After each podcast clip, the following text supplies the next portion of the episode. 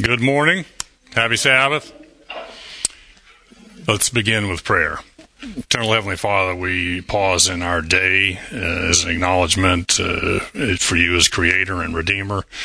And I want to thank you for this opportunity to meet. Thank you for the opportunity to teach and to learn. Um, we ask for your continued watch care and guidance and hedge of protection over this class as individuals and, and uh, corporately as well. Uh, guide us to be the voice of Elijah, uh, preparing the way for the come your second coming. In Jesus' name, Amen. Tim and Christy are taking some much needed R and R. We're doing lesson number thirteen in the quarterly, the last uh, lesson of the year, uh, and it's entitled "Leaders in Israel." Got me thinking. Are we? Um, we have some contemporary issues with leadership national leaders, church leaders, family leaders. And uh, I started processing okay, well, what makes a good leader? And I've got, I don't know, maybe a dozen, 12, 13 things that uh, I came up with, but I want some participation. That's how I run things. So um, shout them out. What, what, what in your mind makes, uh, what are some qualities that make a good leader? In fact, interesting, if you go in, if you go to the search engine and type in qualities, the word qualities, the first suggestion that comes up is qualities of a leader. So apparently, I wasn't the only one searching for this. Apparently, it's a fairly common search. Qualities of a leader. For sure, they need to be a good listener. Okay. A good follower. A leader got to follow first. All right. Well, those are both those are two that I didn't have. So listeners and followers. Dedicated to the Lord for this kind of service. D- dedicated to the Lord. Inspiring. Inspiring. Okay, got got that one. Honest. Got that one. Humble. Okay. One that's not afraid to work. All right. Hardworking. Dependable. Dependability. Thick skinned. Good. Yes, absolutely. Yeah, able to. That was one of one of the ones I had. Able to not only accept criticism but to deliver it. Right. Okay, a leader has to deliver some criticism and has to take some criticism. Okay, trust me, I get all kind. When I teach, I get lots of emails criticizing everything from what I wear to sniffling if I have allergies to Yep. tone of my voice to political attitude, whatever. Okay, I laugh at them and ignore them. So send your emails to Francesca. yes, sir. to be able to handle two opposing views. All right. It's almost to be able to have a mindset of transformation where you can take, you have an agenda, but you're able to look at other information and inform and That's- that's ability. That's an inevitability. Because not, not everyone's going to have the same opinion as you. Not everyone is going to want to take the same pathway as you, or even to the same destination. To delegate. The ability to delegate, yes. Studious, somebody willing to take the time to research and find out the facts. Okay. Smart enough to study and bring it to the group and a good speaker. It's smart enough to know what they don't know, Yeah. or that they can't know everything. And I like your loud voice. Okay. We'll get some complaints about that too. Here's my list. It's by no means inclusive. Honesty and integrity, and these are not listed in, in order of importance. And hand in hand with honesty and integrity goes accountability. You have to you have to own it. We talked about that last week when Tim was here. If you make a mistake, you need to own it. Confidence. Okay, do we want our leaders to be confident or do we want them to be wishy washy? The ability to inspire others, commitment and passion. And we're going to talk, we're going to dissect that one a little later in Wednesday or Thursday's uh, lesson. They need to possess good communication. They need to have good decision making capabilities.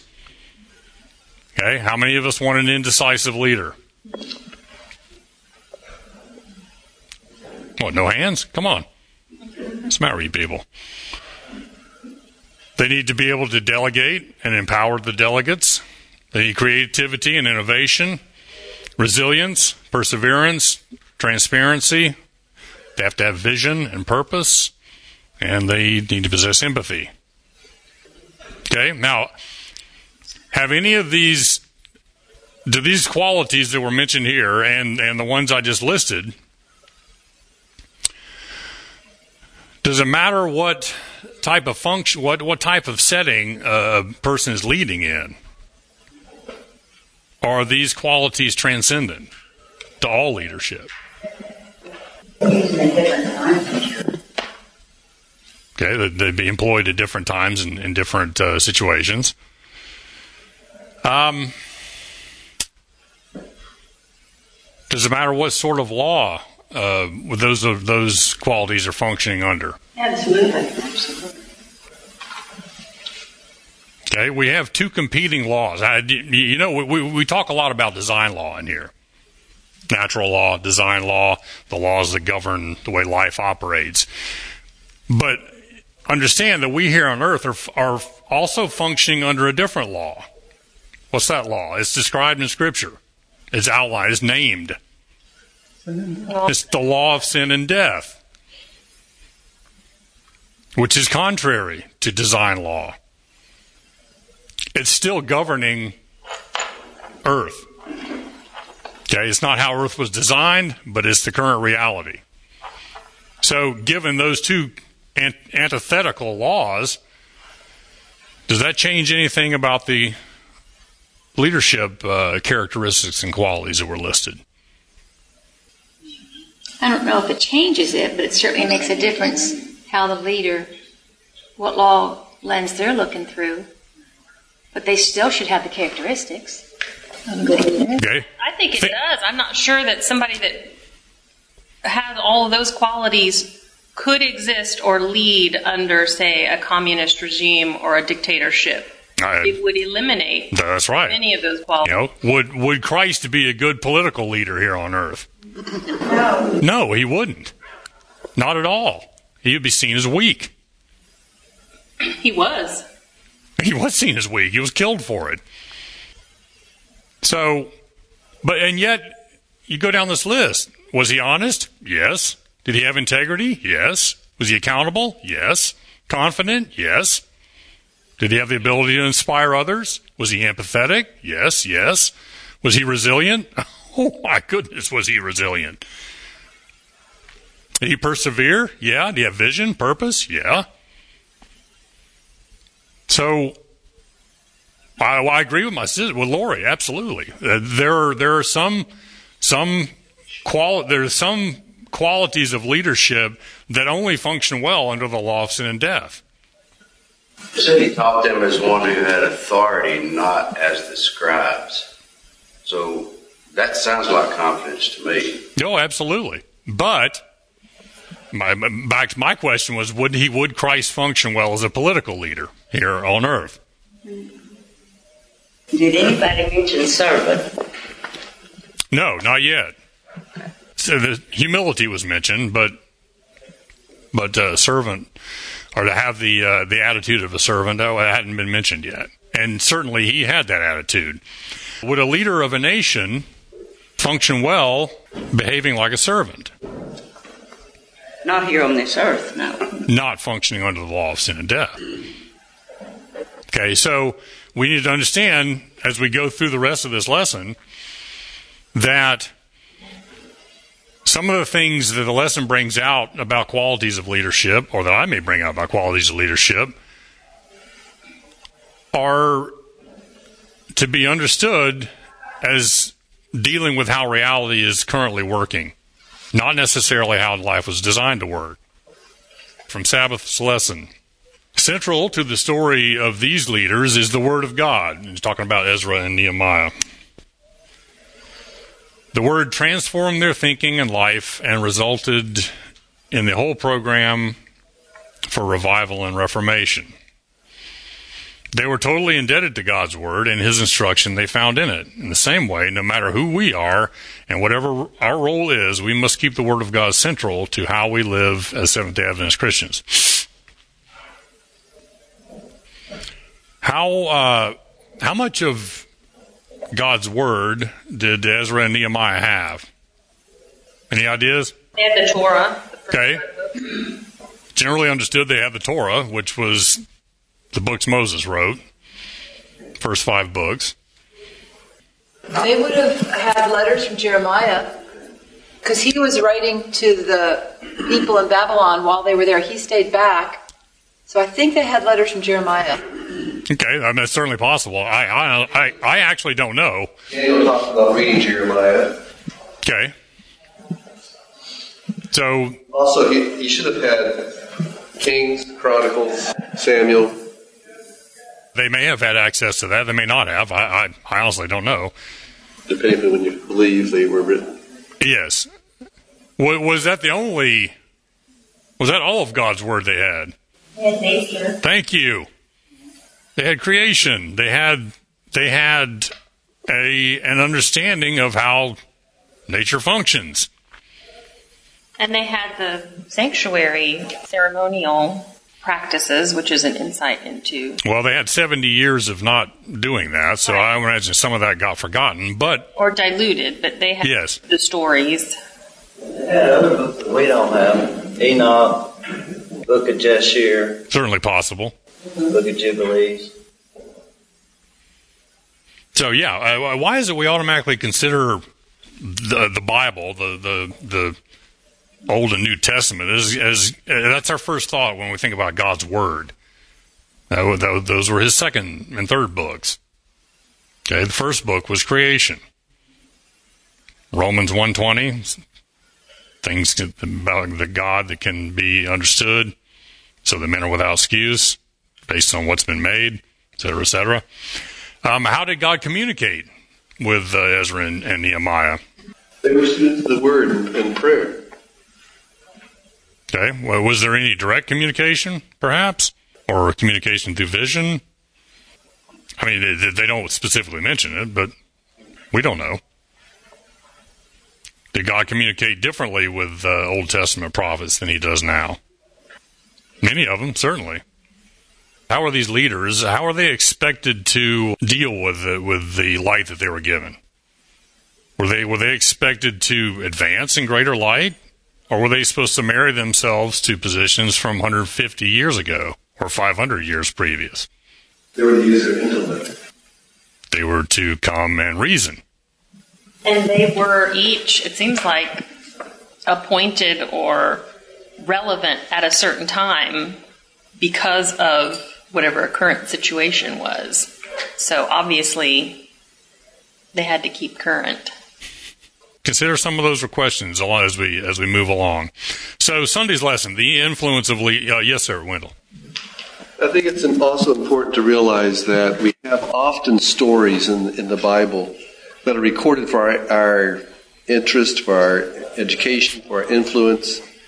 But we have very few times whenever it says, and God said it was good. Okay? That's true. So many of these people acted, had stories, interacted with their environments or whatever, and we don't have God's comment on their actions. When um, when certain decisions were made to break up families and send the women and children home and everything, we don't have God saying, "Yes, that was good." Okay. Whenever whenever um, uh, Samuel hewed Agag, wasn't it, to to pieces or whatever? Um, God didn't say, Agag, you hewed well. Samuel, you hewed well. Samuel. Way, to- way to wield the sword, Samuel. Yeah. Right. Lots of pieces. And so we have to interpret these stories and whatnot through our understanding of where God is and what He was leading them to do and whatnot. But we don't have God's statement saying, this is all good. He That's didn't say true. that except when he, he created man. Yeah, the six days of creation, God saw that it was good, and then a thousand years later, it grieved Him. So, uh, the examples of leadership. First one, they uh, the lesson talks about is Rehoboam. This is one of Solomon's many sons. So, what's what's characterized uh, with the story Rehoboam? Let's just review. He was selected to succeed Solomon on the throne, and the other tribes of Israel sent emissaries and said, you know, let us make an accord. And Rehoboam consulted some of the elder leaders, and the elder leaders said what? Losing their load. He, yeah, he said, lighten their load. Your your father uh, put ex- ex- extortionary taxes on them, lighten their load, and they will they will be loyal to death. Well, Rehoboam didn't like that advice, so he consulted some of the men his own age, some of the young men, and what they tell him. So, well, what could go wrong with listening to those with little or no life experience? Rhetorical. Okay, in the U.S., there are certain groups who would have us develop a policy contrary to our Constitution because high school students want it that way. I'm talking about the March for Our Lives. These are the high school students that are agitating since the Parkland High School shooting. Okay, they would have us do away with Second Amendment of the Constitution because they're agitated. Holy Spirit. Okay. I've included some links from CNN, New York Times, The Guardian. Does it make sense to follow the whims of 15 and 16 year olds to develop a national policy? Okay, I'm not here advocating for or against the use of weapons or the carrying of weapons. To each his own. Is it any wonder that certain political groups want to lower the voting age to 16? Time magazine just named a 16 year old girl, Scandinavian, as Person of the Year for her role in contributing to the coming ice age. No, wait, it's the global warming. No, it's abrupt climate change. No, it's just plain climate change. She's beyond reproach. We can't criticize her because she's autistic. We must listen to her then. What happens to a to a family or to a school or a community or a government or an entire culture that abandons reasons and devalues the wisdom of its elders and makes decisions based on the emotional whims of children? Again, rhetorical. All right, second leader they mention is Peter. In the example they give from Acts 15, Peter was the voice of reason, and he was a peacekeeper when the Jews were angry at Paul and, uh, Paul and Barnabas, excuse me, for taking the gospel to the Gentiles. Excellent leader. However, not long after that, he completely misled the group by his example of not eating with Gentiles, and he had to be called out by Paul. Okay? Leaders are fallible, even good leaders. Third one, King Josiah. Okay? Josiah led by example in an effort to stem the tide of depravity caused by King Manasseh. Scripture says of him, now, quote, now before him there was no king like him who turned to the Lord with all his heart, with all his soul, and with all his might, according to the law of Moses, nor after him did any arise like him. 2 Kings 23, verse 25. Was it enough? It was not enough. Judah was still taken into captivity because they did not allow the Holy Spirit to heal them. Heal them. They still cling to their idolatry. Under the law of sin and death, bad leadership can trump good leadership. Sounds like we've got a uh, martial arts class going on next door. Any thoughts on Josiah and the effect that uh, the com- the antagonism, the the the the back and forth between his good example and Manasseh's depraved example? Wasn't Josiah real young? He was young when he started. Was he seven? You know, during his reign, he did, he made some very poor choices as far as who he allied his army with and what he went out to do. And so, you know, we all make mistakes in that. You know. Yeah, um, certainly. I mean, he was killed in battle uh, not long after the, these words were recorded. Deborah from Judges 4, verses 1 through 16. Okay, why was a woman called to judge Israel? Judges says that Deborah judged Israel. Why was a woman called to shepherd the Seventh day Adventist Church in its infancy? Because they listened. because because women listen? Evidently those did. they listened to God.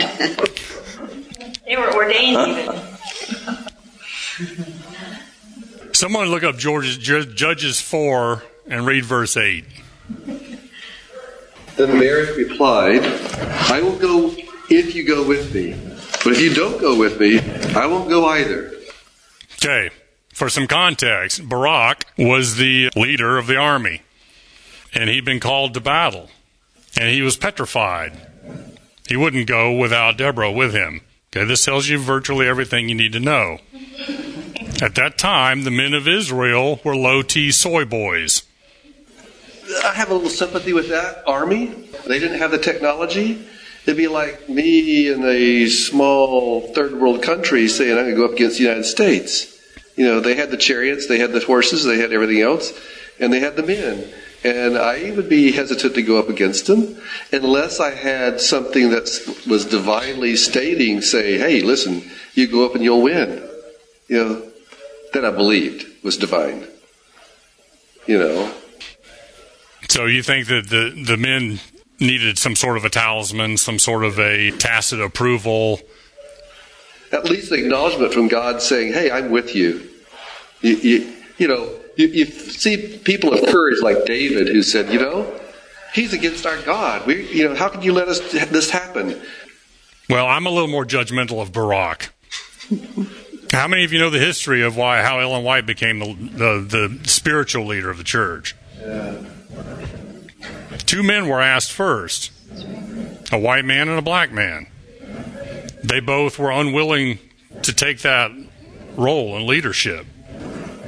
And God will not use his power to force anyone, man or woman, to do his service. It's not in, and it's not in his character. The Coercion only has a place in Satan's government. He wants a service given from free choice. And he will empower and equip either man or woman to do his to do his will if they are willing to work with him. The plumbing doesn't matter. Okay? This this ordination of women is a red herring. It's a it's a means to distract and a means to incite controversy and division. And division. Thank you. We should not be selecting our leaders based on their sex, and we should not be refusing them leadership based on their sex. We should be selecting leaders based on their quality to lead, yes. their ability to lead, and their willingness to lead. Their connection to God. Yes. Yes, and their connection to the Holy Spirit. As evidence for my contention that Barak was a low T soy boy, later on in Isaiah chapter 3, verse 12, God is diagnosing Israel's problem. As for my people, children are their oppressors, and women rule over them. O my people, those who lead you cause you to err and destroy the way of your paths. Okay? God is talking generally to Israel. He's specifically calling out the men of Israel. Any practical contemporary applications. I need to go back to a comment. How can you tell how somebody's connected to the Holy Spirit? That's a good question. It's an excellent question. Because we can't read hearts and minds. No, I think we have to be careful with that because then that's my opinion if I think you are connected to the Holy Spirit and somebody else. It's, I, it's just, to me, that's. It, it, it, can it can be a minefield, but we are also called to be discerning but I know, but I mean, I, the discernment is, is based upon the, the genuineness and how they present and show up every day, right? Yeah, and understanding that we can be fooled. And, and understanding that we have a mindset and a mental model of what that should look like does not mean what it is. And I mean, that's the controversy that we have with all the different churches and all the divisions within the churches of what we should, what, what we think it should be like. Wendell? If you go back to um, the statements of Paul in selecting a leader, he lists the qualities that he would use as qualifiers for selecting a leader. Um, essentially, it's, it's to some degree being a fruit inspector, but um, to see what's happened in their life. Specifically, what are you referring to? Being the wife of but one husband, or the husband of but one wife, and his children were, were following the religious way after him. That he was a good leader in this home. Okay, he had you know good financial um, decisions or whatever, and so there were several qualifications given. And permitting no woman to teach him. Did,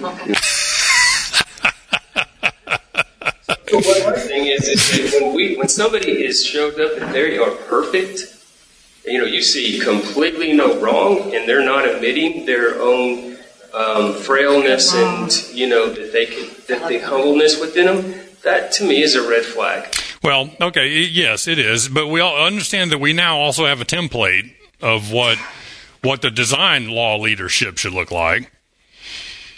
Yeah, no, no I'm with you, but I mean, we, we look at, like yes, last week we said perfection equals performance. And if we're so focused in on that performance, we can make ourselves look excellent. That's right. And I, I, don't think I don't think we. So it's just like trying to no no. That thing that hey, you're connected to the Holy Spirit and somebody else isn't, and uh, this is right. And, okay, well, Thank, I appreciate you bringing this out because this is not this is not what I'm advocating. The the idea that we have um, we have endless discernment and that anyone's judgment about whether or not someone else is connected to the Holy Spirit is better than, than mine or I'm better than anybody else's. That's not what I want to convey. I, from, from what I remember last week, the idea of perfection was maturity of character. It wasn't performance. No, that's what he was arguing that we tend to put perfection equals performance. Oh, okay, yes. I'm yes. trying to say that, you know, I'm supporting that thing. And I think what happens is, is when we be, when we make the leader what it's all about, it's the collective sum and it's the intelligence of the sum that really helps us to put all of us, we all have accountability both ways. And sometimes we put the leadership as the accountability on us instead of us putting it back on them. And so, like, I don't want to be a Tim Jenny night. You know what I'm saying? I don't, and we do that, or or uh, uh, we follow after different people and different I want us to be able to have, I've got to have my own thinking and challenge each. Oh, absolutely. No question. And that's how, that's how the Adventist church was originally designed. And that's how the Christian church was originally designed. It was to be a bottom up. Light was to be developed from the membership and over, and prayer and fasting and, um, hashing things out with with your contemporaries and then the truth was to be work its way up through the ranks. It was not designed to be a top down institution where we have presidents and paid entertainers delivering um, pretty little speeches to 2,000 people on it every weekend. Or they're going to dictate to me what that scripture means, and this is what I have to follow after. And, and sometimes we'll place that intimidation and we'll put it on the leader and we'll say, well, the leader says, this is the most dangerous thing. Well, Tim Jennings said. Absolutely. Or we, you know, and so I, this, if, if it's very I, implicit and it's very subtle how we can start forming our thinking and allow somebody else to think for us. That's a, that is correct. It is it's a it's a slippery slope, and I should have opened with this, but I don't want any of you to believe what I'm telling you up here. Do do not believe it just because I'm standing here telling you this. Do your own research. Be convinced in your own mind. Tim will tell you the same thing. We're we're not here. Our ministry has a core tenet of not telling people what to think. We want to develop skills to teach people how to think, to be able to discern for themselves and be convinced in their own mind. Well, I've had the same thoughts he has. That Tim tells us, "Don't you think for yourself? Don't take what I say." Absolutely, absolutely, and I echo those sentiments. Rachel. So when we talk about independent thinking, we're not talking about me in my little corner coming up with stuff. It's about us together sharing ideas, working things through, challenging and debating with one another. That's what creates the really good independent thinking.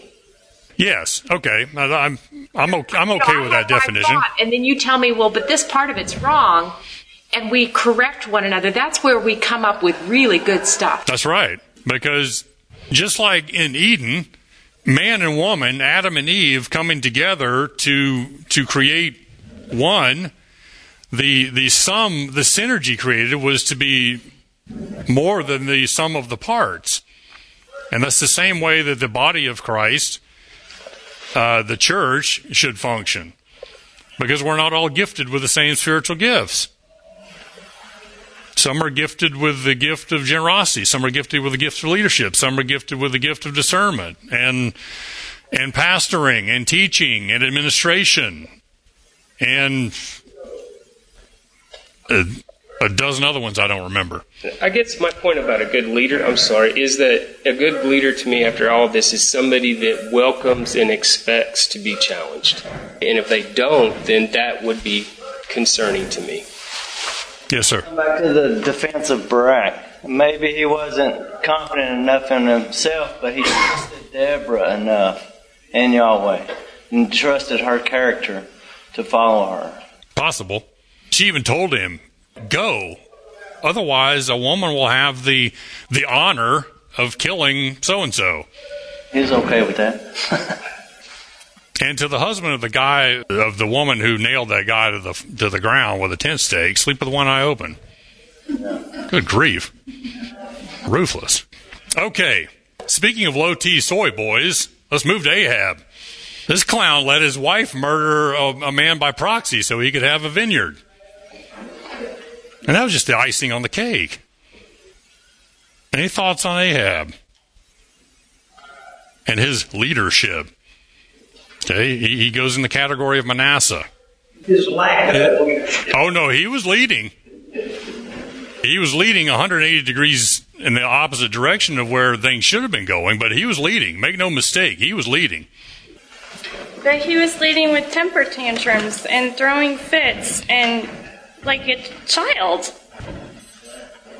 If you don't do what I say, I'm going to get mad and, and and whatever. That's not much of a leader. Well, okay, but Israel was being led. It- yeah, it, it, he was being led, or he was leading. He was also being led. He was being led by a satanic wife, and Israel was following. It's interesting that um, God told Elijah that he had thousands of people who had not bowed to the heathen God. They weren't standing up and revolting, but they were living their lives in devotion to God in spite of. And it's interesting that it wasn't very evident to Elijah that these people were out there. That's right. And even after Carmel, let, let this breathe a little bit. Even after the display on Mount Carmel, we don't need to recount that because it's it's been children's story for a long time. Even Elijah still thought that God's calling card was a display of power, and he couldn't he couldn't reconcile that Israel just didn't rise up and revolt and, and automatically a, giant reformation occur. And when he found out, after, after that display of power, when he found out that Jezebel was hunting him, he became afraid and and ran to the desert. Some authors suggest that he ran to the exact same spot where God revealed himself to Moses. Mount Horeb. Lack of sleep and fatigue will do a lot for you. Yes, it will. And God revealed himself, not in the fire, not in the tornado, not in the earthquake, in the still small voice. He said, "Why are you? Why are you here? I have me at seven thousand.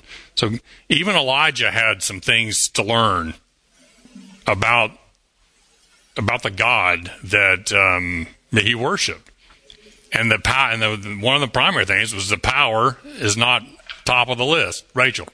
Well, it's very interesting because the last time we were reading this, my husband and I in First Kings, it struck me that God, Elijah got a second chance. So this happened again when a king threatened his life. And what did he do the next time? He called fire down from heaven to consume the captain and his 50. He didn't run. So I don't know how you're going to fit that in your scheme.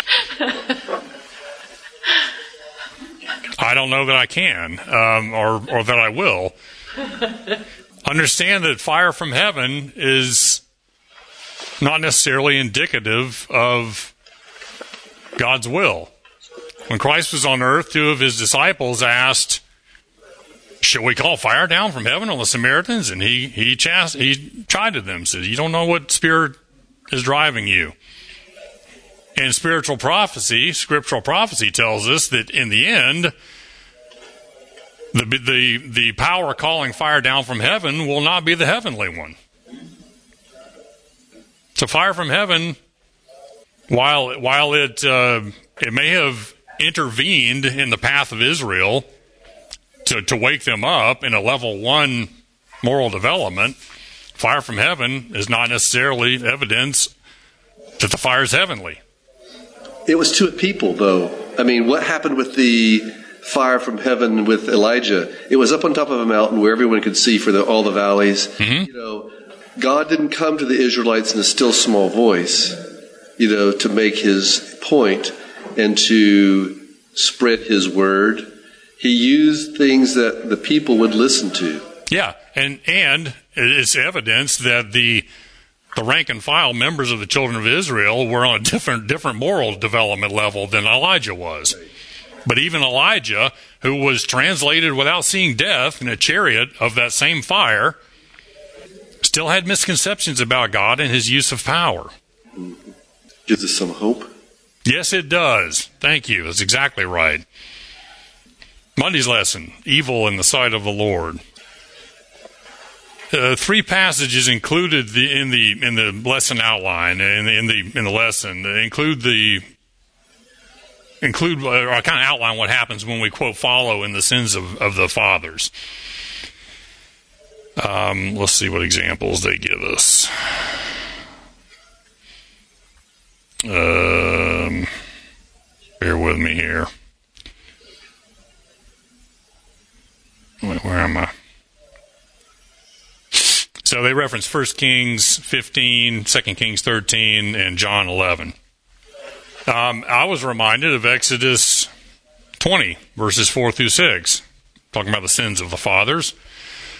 You shall not make for yourself a carved image, any likeness of anything that is in heaven above, or is in the earth beneath, or is in the water underneath the earth.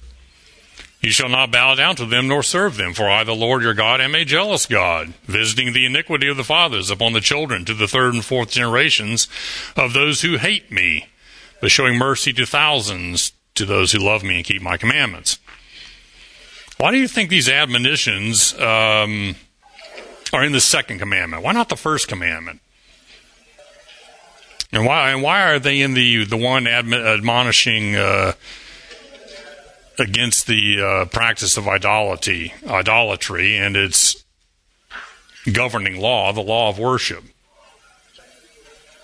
Okay, we now understand that there is a connection between choices and gene expression. The study of that's called epigenetics. These, are the coding that sits above the genes, telling the gene how how to be expressed. And do not quiz me on epigenetics. I'm I'm parroting what I've heard from many of Tim's talks. He's forgotten more about epigenetics than I'll ever know. So, however, I accept it as science, and I accept the I accept the understanding that the choices we make have a difference in how our gene, genes will be expressed, and those genes passed on through time may be expressed differently than they are within us. So there's a, both a hereditary and a cultural cause for the generation of kings throughout Israel's history. Choices made by Manasseh of making some of his sons walk through the fire he sacrificed to idol, idol gods. Those choices got passed on to other sons who were fortunate or unfortunate enough not to walk through the fire. In addition, The culture of Israel saw the king doing these things and thought, hmm, well, it's okay for him, it's okay for me. So, this is how things get passed down to the third and fourth generation in accordance with the law of worship.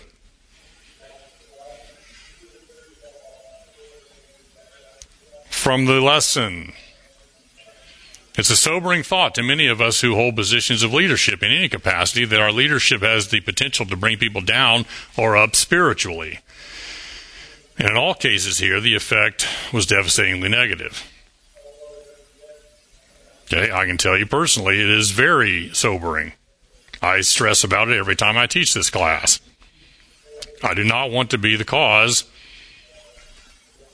I do not want to be the source of someone's going off the rails and, and heading down a path that is unhealthy or destructive.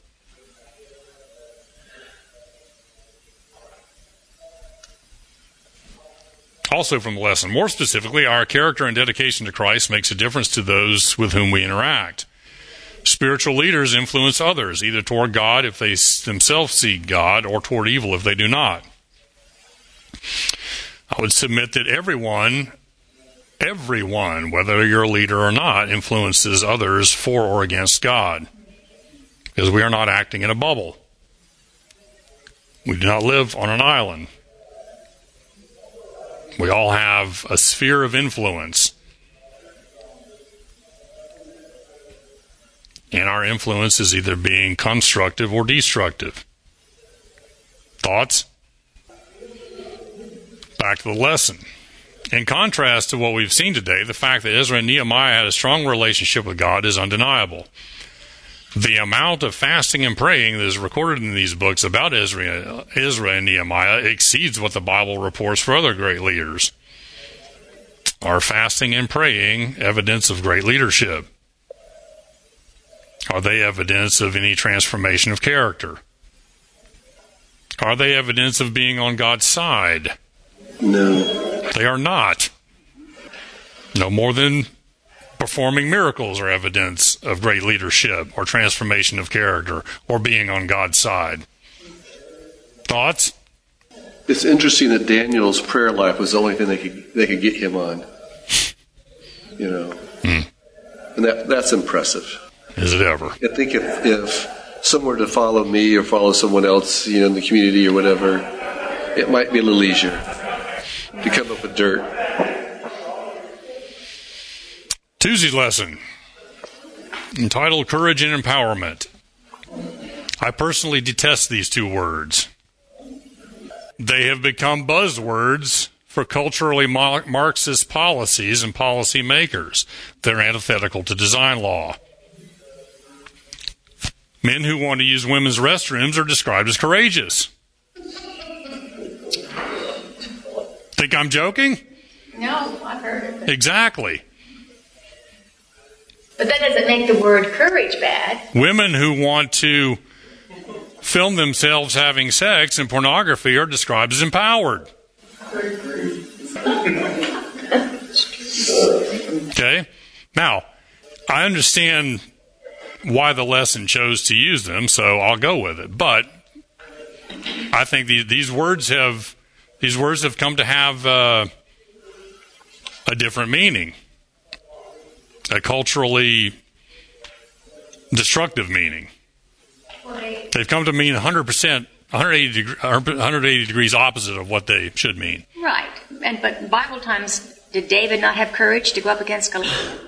Did Daniel not have courage in the lion's den? I mean, the courage in biblical ways was good. Again, I, I, Remember what we talked about before class started? about my, my personal biases? This is one of those biases. I, I personally I hate these words, but I understand why the lesson chose to use them, so we'll we'll use them. The lesson details a process process whereby Nehemiah supervised the rebuilding of the last sections of the wall and is leading by example, along with the builders arming themselves, both figuratively and literally, in fact, half the bill, half of the people were given to standing guard with swords, spears, and bows, and half the people were building. And given that the rebuilding of the wall is both literal and metaphorical, are there any lessons to be gleaned from the arming? This is from Prophets and Kings 677. Uh, the, the, the prophet here, referencing Isaiah 61, uh, 61 4, describes a people who, in a time of general departure from truth and righteousness, are seeking to restore the principles that are foundations of the kingdom of God. They are repairers of a breach that has been made in God's law the wall that he has placed around his chosen ones for their protection in obedience to whose precepts of justice, truth, and purity is to be their perpetual safeguard. So this is the metaphorical understanding of the repairers of the wall.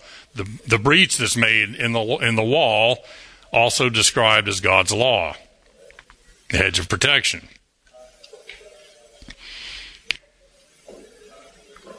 So my, my question is, should Christians carry weapons? Should we arm ourselves? Literally. Depends what you're fighting. In certain areas of the country, if I were living in Africa and I had I was walking in among wild animals, I'd carry protection. Okay. I don't think they necessarily should, but I don't think there's anything wrong if they do. That's a nice political answer. That's good. You should run for office, Tina. I mean, I well done. I don't do it. I don't have, but it wouldn't bother me if somebody does. We agree with that. Have you ever noticed that, that those who those who choose not to arm themselves are usually more vocal about coercing those who do choose to arm themselves to change their minds. Those who are NRA members and who choose to arm themselves don't usually try to force other people to carry weapons. Interesting observation.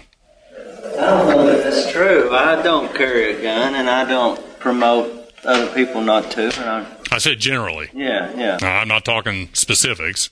I'm certainly glad that our policemen and stuff carry guns. Wednesday's lesson. I, am not going to delve into the weapon thing. However, um, I think it's it's got some practical applications because Nehemiah was forced was facing a very real, what he considered a very real threat,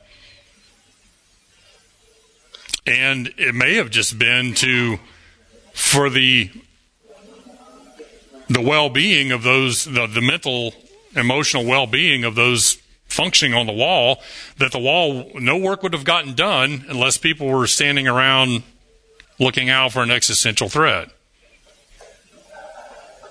so uh, that could have just been a, a, a practical uh, matter that he needed to address in order to get work accomplished it's interesting that Nehemiah did carry weapons. He was also supported by the army. He also had military attache whatever on as his enforcers or whatever. Yep. And it was necessary at that time. And yet Ezra, also a man of God, he decided not to have a he chose military to, export. That's right. And you know, both of these were men of God, men of faith. Both of these were carrying out what they understood God to be. Yep. And God honored both of them. That's right. With task to do. And they accomplished their task. Yes. Uh, well, well said. Weapons are also not just for defensive purposes, but for instilling fear of potential use against an enemy for deterrence.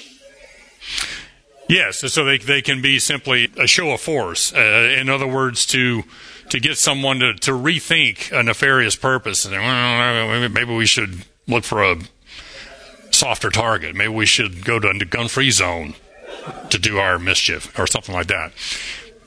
What about digging into some of the metaphorical equivalents to that? If if we look at the metaphorical equivalent of rebuilding the wall and repairing the breach, the misunderstanding or distortion of God's law, then what are some of the weapons? Yeah, the metaphoric weapons. Yeah, that you would use for reestablishing natural design law as the, the construct of God's law of love. Right. And Scripture says the weapons we use are not the weapons of the world. We, we set up everything that, uh, or we, we fight against everything that sets us up against the knowledge of God. Real quick, um, Wednesday's lesson entitled Purpose and Passion. These are, these are two other words that I think have, uh, sometimes the meaning has become destructive. Doesn't it matter what our purpose is? Doesn't it matter what our passion is? The Islamist suicide bombers have purpose and passion. Did the Jews who killed God himself have purpose and passion? Did the Crusaders who burned the Jews and the Muslims at the stake have purpose and passion? Okay, I understand where the lessons wanting to go with this, and I again don't want to be a distraction. But we need we need to rise above certain buzzwords and discern some deep discern deeper than pretty speech. Those who opposed Nehemiah were driven by purpose and passion. I wrote down here that Ezra purposed in his heart. So I think in that application, it's a good thing. We could purpose in our heart that we're going to live uh, and follow the design laws that we the best we understand from Yahweh, God. Yeah, again, I'm not trying to take anything away from purpose or passion. My my my position is that purpose and passion are not necessarily evidences of a, a, a converted heart. Just like courage and empowerment aren't evidences of a converted heart. Just like fire from heaven is not evidence of a converted heart or the will of God. But if we uh, only follow one application of God's design law, and we purpose it in our hearts, we ain't come all the way. But if we purpose it in our heart to follow His ways, He's going to make it happen. We can have passion, passion and sharing with others, even if we don't fully understand it. I can't disagree with that. Let's uh, let's close with prayer. Gracious Father, thank you again for the opportunity to to learn and personally for the opportunity to teach. Um, please continue to. We understand that institutions will not be changed until hearts and minds are changed. Please continue to mold and shape our hearts and minds and characters so that, like Christ, because that's the only way we'll hasten his coming. In Jesus' name, amen. amen.